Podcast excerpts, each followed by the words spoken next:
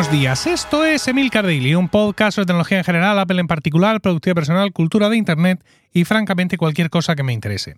Hoy es jueves 28 de diciembre de 2023 y este es el capítulo 2436. Yo soy Emilcar y hoy te vengo a explicar cómo Apple ha conseguido una suspensión temporal al bloqueo en Estados Unidos de los Apple Watch 2023. ¿Cuántas veces me habréis dicho si pudiera pagaría por Emilcar Daily? Pues ahora puedes hacerlo suscribiéndote a Emilcar Daily Premium, una versión con sonido HD, acceso anticipado y sin publicidad de tu podcast favorito. Y ahora, además, con un capítulo exclusivo cada viernes. Ve a las notas de este capítulo en tu aplicación de podcast y encontrarás el enlace para suscribirte por apenas 3 euros al mes, eligiendo el plan anual.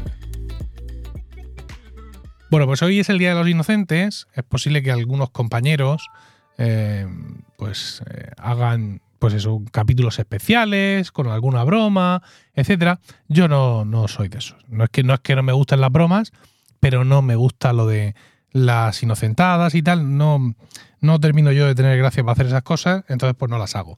Pero sin embargo, hoy sí tenía previsto que el podcast, eh, leyendo el copy del principio, ¿no? Le de buenos días, esto, lo, lo, leyera mi hijo Emilio, por ejemplo, que él es Emilcar, con lo cual cuando dijera yo soy Emilcar, tendría también razón. Y luego que la promo del Daily Premium la leyera Isabelita, por ejemplo, que Miguelito dijera alguna cosa. O sea, hacer un capítulo normal que yo de pronto entrara desde lejos diciendo, pero bueno, ¿qué hacéis aquí? Dejad los micrófonos, tal. Algo así, alguna cosa medio graciosa, pero luego que fuera un capítulo normal. Pero ¿qué es lo que pasa? Que hemos estado toda la tarde de Francachela por ahí, hemos estado viendo Belénes con la familia, hemos mm, tomado algo fuera, no sé cuántos, y es tarde y este tema que voy a tratar hoy no da para mucha broma realmente. Y es que, bueno, pues eh, Apple ha conseguido eh, una pausa, ¿no? Ha conseguido un KitKat en el tema del bloqueo de las ventas, eh, bueno, de las importaciones realmente y las ventas de los Apple Watch 2023 en Estados Unidos. Lo ha hecho porque, como ya conté en su momento, esto fue en Weekly, la primera vez que vi la noticia, Apple lo tenía todo previsto, eh, había anunciado que iba a dejar de vender los relojes, estaba pendiente de un posible, mm, digamos, eh, de una posible medida de gracia por parte del presidente de los Estados Unidos, que el plazo final era el día 25, y yo decía, como el día 25 el tío no diga que vale, que, se sigan vendiendo los relojes, ya no da tiempo. Entonces Apple tenía que anunciar y montar todo, toda la historia antes. Por eso lo estaban anunciando antes. Y luego, hasta que el presidente no dijera si él, eh, digamos, concedía una medida de gracia o no, Apple no podía presentar un recurso, un recurso que ya estaba preparado. Entonces, pues ha pasado todo esto. Es decir, llegó el día 25, eh, Biden dijo que él no se mete en movidas, que bastante tiene con lo que tiene, y Apple presentó eh, a la Corte de Apelaciones del Circuito Federal de los Estados Unidos su recurso contra todo esto. ese recurso ha sido, ha sido aceptado y se, han, se ha detenido temporalmente el veto a las importaciones de Apple Watch 2023 en Estados Unidos y también a que Apple eh, esté vendiendo esos dispositivos en, sus tiendas. Es un, digamos, es una medida de gracia temporal. Es una medida de gracia hasta el 10 de enero. Eh, Apple, además, no sé si la ha publicado ya o la, o la va a mandar o la tiene lista, una actualización de software que Apple entiende que resuelve todos los problemas. Es decir, supuestamente, entiendo yo que lo que van a hacer es las mediciones de oxígeno en sangre, las van a obtener, van a hacer unos cálculos y unos mm, algoritmos y una, mm, a lo mejor un logaritmo neperiano, quién sabe. Es decir, van a usar unas fórmulas mm, matemático-físico-cuánticas distintas de las que usa Máximo que es, digamos, entiendo yo, el meollo de la cuestión, ¿no? El problema no es tanto de hardware, que no lo es, como del software y de cómo se calcula con las mediciones que te da el hardware, cómo le ofreces tú a, Jennifer o al Michael, oye, tienes un 99% de oxígeno en sangre. Entonces ellos creen que con esa, mm, que con esa actualización de software las cosas quedan resueltas, pero hasta el día 12 de enero no hay un fallo eh, por parte de las autoridades que digan si esa actualización de software es suficiente o no es suficiente para eh, eh, definitivamente permitir que Apple siga vendiendo estos relojes en Estados Unidos. Esto es, esto es casi peor, Quiero decir, casi peor, mm, diréis, pero ¿y qué quieres que hagan? Claro, es que efectivamente, como ya el mal ya está hecho, pues ahora mismo lo único que pueden hacer es seguir en esta tragicomedia, ¿no? Es decir, ahora sí pueden vender los Apple Watch. Y van a seguir vendiéndolos unos días, va a haber gran confusión, la gente piensa que no se pueden vender, la gente duda si me lo compro, qué va a pasar si luego te prohíben realmente y luego me lo tienes que cambiar o reparar, porque parece ser que los 8 o, o los 9 no se pueden cambiar qué va a ocurrir. Es decir, existe una gran incertidumbre ante el producto, pero es una incertidumbre que se va a repetir, porque eh, esta medida de gracia, este levantamiento del veto a las ventas y a las importaciones, es hasta el día 10. Pero eh, hasta el día 12 no hay un fallo que diga si la, la actualización de software es suficiente. Con lo cual, ¿qué va a pasar esos dos días? Otra vez prohibición de vender. O sea, esto es un circo impresentable ya ayer me desahogué y dije que esto me parecía terrible, lo que había hecho Apple, y ahora, pues claro, la cosa va todavía peor.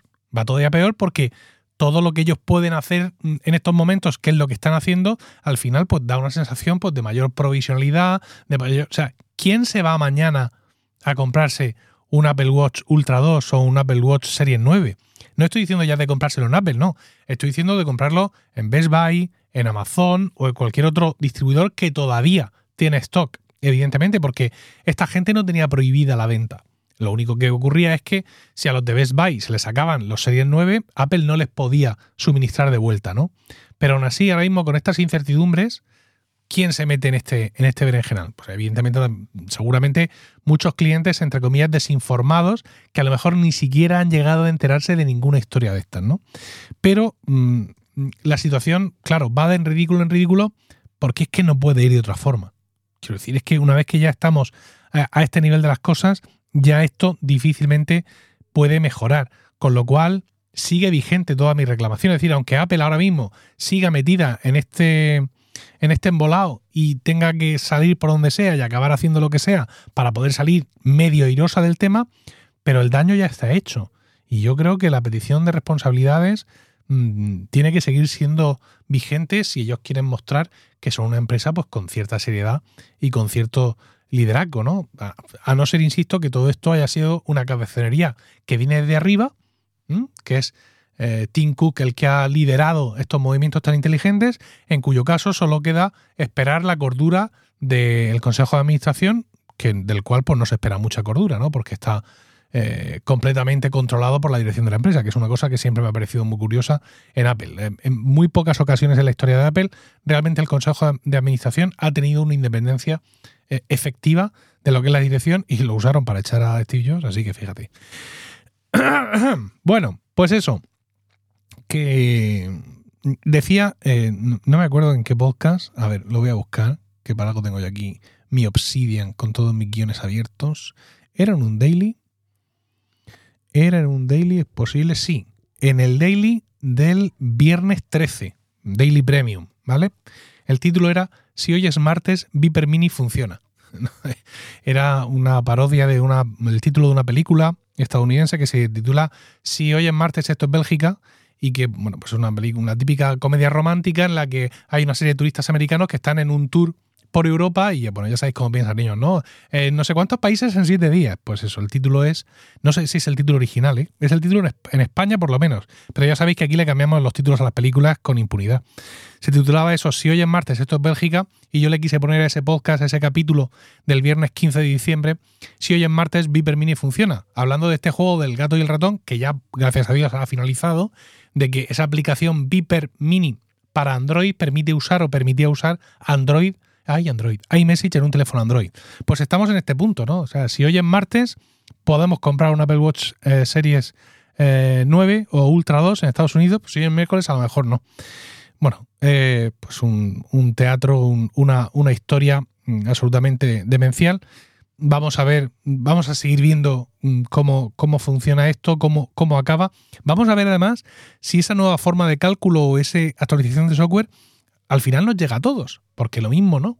Si lo mismo no, entonces la cosa es más chunga todavía. Es decir, estás reconociendo que le has copiado la fórmula de calcular ese dato a Máximo estás reconociendo que es mejor que la tuya, con lo cual en los países donde puedes la dejas y donde no la quitas. Yo qué sé, es que aquí, como digo, ya para Apple ya no hay salida buena más que intentar acabar con todo esto lo antes, lo antes posible y por supuesto, llegado el caso, que alguien, por favor, que alguien eh, asuma la responsabilidad de todo este fiasco.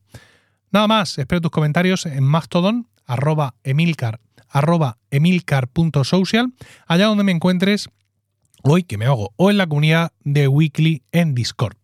Si quieres apoyar este podcast, suscríbete a Emilcar Daily Premium desde el enlace que te dejo en las notas y recibe, entre otras cosas, un capítulo exclusivo cada viernes, mañana mismo. Que tengas un increíble jueves, un saludo y hasta el lunes o hasta mañana en Emilcar Daily Premium y Weekly.